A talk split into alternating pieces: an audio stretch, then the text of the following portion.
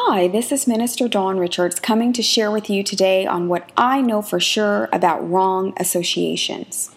Almost more than anything else, I believe that wrong associations, the wrong relationships, the wrong affiliations in our lives can send our walk with the Lord, can send our character, our morals spiraling out of control. Have you ever wondered why throughout the scripture, particularly in the Old Testament, God was so staunch with his people about not getting mixed in with their neighbors, with foreigners, and, and really, you know, becoming like them? And it was because, he said, they would turn their hearts towards from God. God knew the risk of having them mix and mingle with people who worship foreign gods, who really were not gods at all, would would be that their that their hearts would be turned from the true and living God, and they would pursue this false way, which would lead them to a path of destruction.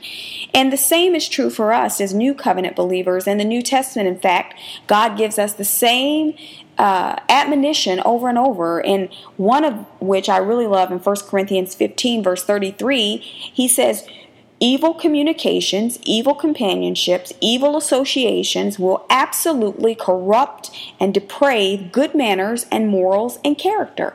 You know, it's, there's just really no way around it. And unfortunately, this is one area where I believe a lot of times people are deceived because they think, oh, I can handle it. I'm the exception. You know, God, it's not going to, it's not going to, you know, bother me. I can handle it. You know, I can mix and mingle with these people who live, you know, contrary to what your word teaches, who, you know, have behaviors and, and, and character that's totally out of line with the word and out of line with holiness. And I'll still be able to be holy. You know, I'm going to be that light. But in fact, the Bible says you're deceived when you think that way. And that's why God just calls upon us, don't play with it. Don't even tempt yourselves. Leave it alone. He asked the question, in fact, what, you know, what is there in common between light and darkness? And what is there in common between Christ and Belial? What is there in common between a believer and an unbeliever? And really the answer is nothing.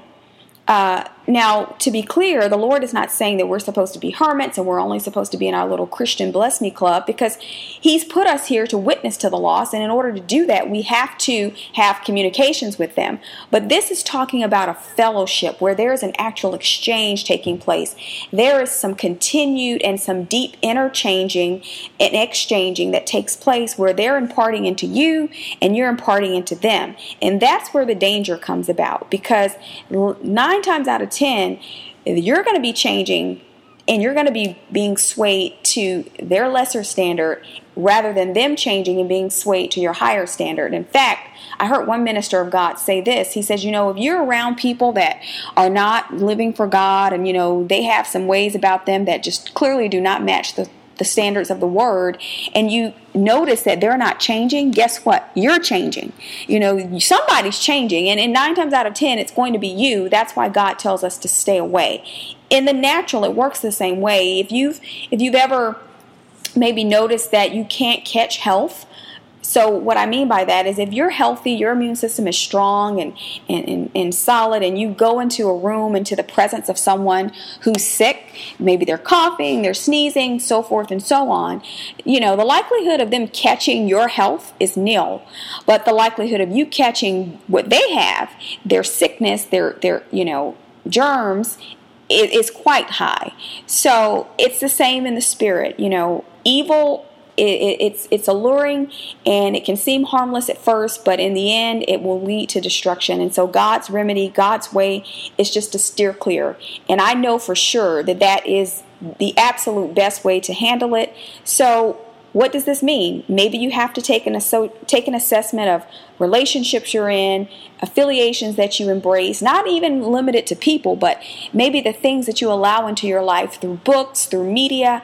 All of that needs to be brought under the lens of God's word and determine if it's if it's good based on the word or if it's not. And where it isn't, just toss it and get rid of it and keep it moving, because you'll be blessed for it in the end. So thank you again for listening. I look forward to coming to you again soon with what I know for sure. God bless you.